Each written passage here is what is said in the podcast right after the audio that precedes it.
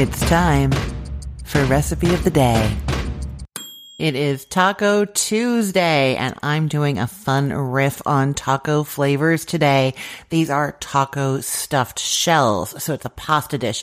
And I'm going to tell you this recipe really came about because nobody in my family likes ricotta cheese except for me. I love it. They don't like it. And so any kind of recipe that typically has some ricotta in it, they are not going to like. So those beefy stuffed shells that I told you about really recently, I just paused there to get the date. It was back on January 20th. That one has ricotta in it. I made it for them and they were like, it's fine, but that ricotta. So I had to come up with a different stuffed shells recipe that is going to be tasty for all of us.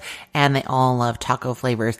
This, like a lot of kind of like burrito bowl taco kind of things, what I've done is made it very simple inside the shells with some Tex-Mex flavors. And then there's toppings that you can optionally add to your own or not. So if you've got chopped tomatoes, shredded lettuce, some tortillas crushed, add more cheese. You can do avocado, anything like that or just a little green onion is going to work too. Maybe a little chopped tomato, anything you like on your tacos and people can customize their own plates. So it's one of those kinds of meals. And before I get into how you actually make this, I'm going to say that the filling for this is super delicious. It's made of cooked ground beef mixed with salsa, taco seasoning, homemade or store bought. And I will link to a taco seasoning recipe for you if you want to make your own and also little cheese. That is delicious. And then the sauce is just like a basic tomato sauce. So if you didn't want to have to do the finicky stuffing the shells thing and just use some like leftover cooked pasta, spaghetti, do a baked spaghetti with this, you absolutely can. Mix the meat mixture together with the tomato sauce, mix that with the pasta,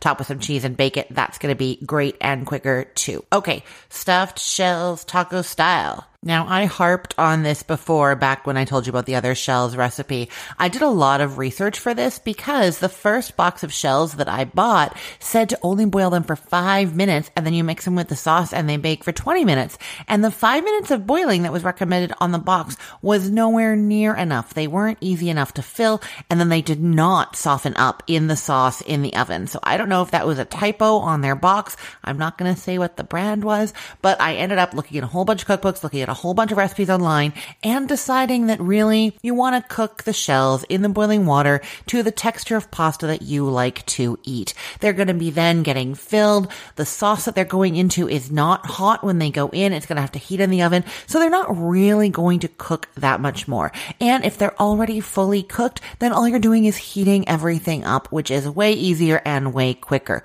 So we are going to boil those pasta shells for somewhere between 10 to 12 minutes. If you like al dente pasta, it's going to be closer to the 10, maybe even a little bit less. If you like your pasta softer, no judgment here. That's how I like mine. It's going to be more like 12 minutes.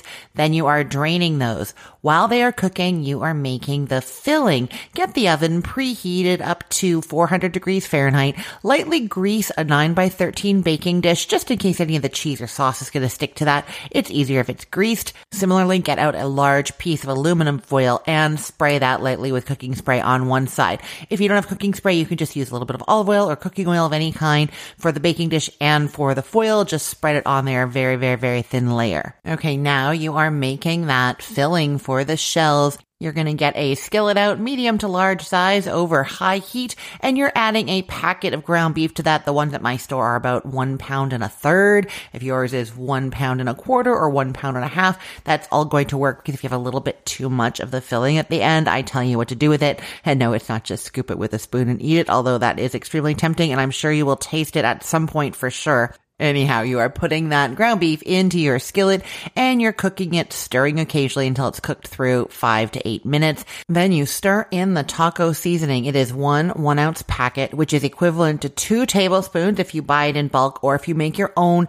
Note that we are using the full sodium one here. So if you are making your own and yours doesn't contain salt or if you have the low sodium one, you might need to add a little bit of extra salt. We are going in also with a cup of prepared salsa though. So there's salt in there as well. You can wait and then taste and see what you think. So it's the ground beef with the taco seasoning, a cup of salsa, and half a cup of shredded cheddar cheese or Tex-Mex cheese is going in there. Stir it all together, give it a taste. It should taste delicious. We are not adding any more seasoning to anything. So all of the Tex-Mex flavors are coming here. They should really be coming through really nice and robust. You're going to set that filling aside. You can even transfer it to a plate so it just cools a little bit. It'll be easier to handle. Spread it out on a big plate While you pour some tomato sauce into your prepared baking dish, we are doing a 24 ounce jar of tomato sauce. That's about three cups. I don't know if you noticed this, but I'm just going to point it out. When I develop these recipes, I do try to keep things in the amount that they come in when I can. So I'm not going to call for like 20 ounces when I know that there's 24 ounces in a jar. You see what I mean? So this is one jar, but if you're making your own or you have leftovers or anything like that, it is three cups. Spread that out in your baking dish and then you're going to get those shells that you cooked and drained and you're going to fill each one with about a heaping tablespoon of that beef filling. And you want them nice and full. Get as much in as you can. And then you're nestling those stuffed shells into the tomato sauce. You want them open side up. I didn't say at the beginning, we're not doing a full box of the pasta shells. We're only doing 20 pasta shells. It's about half a box, six ounces. So you're going to fit those 20 shells in there. No problem. As I said, as much of the filling as you can in there, but if you have some left over, it's not a problem. Just scatter it into the sauce around the shells and that's going to flavor the sauce with all those Tex-Mex flavors as well. Then you're going to sprinkle all of that with the remaining one cup of cheese called for in the recipe, concentrating it over the shells so that when you serve them, the shells have all that nice cheesiness on them.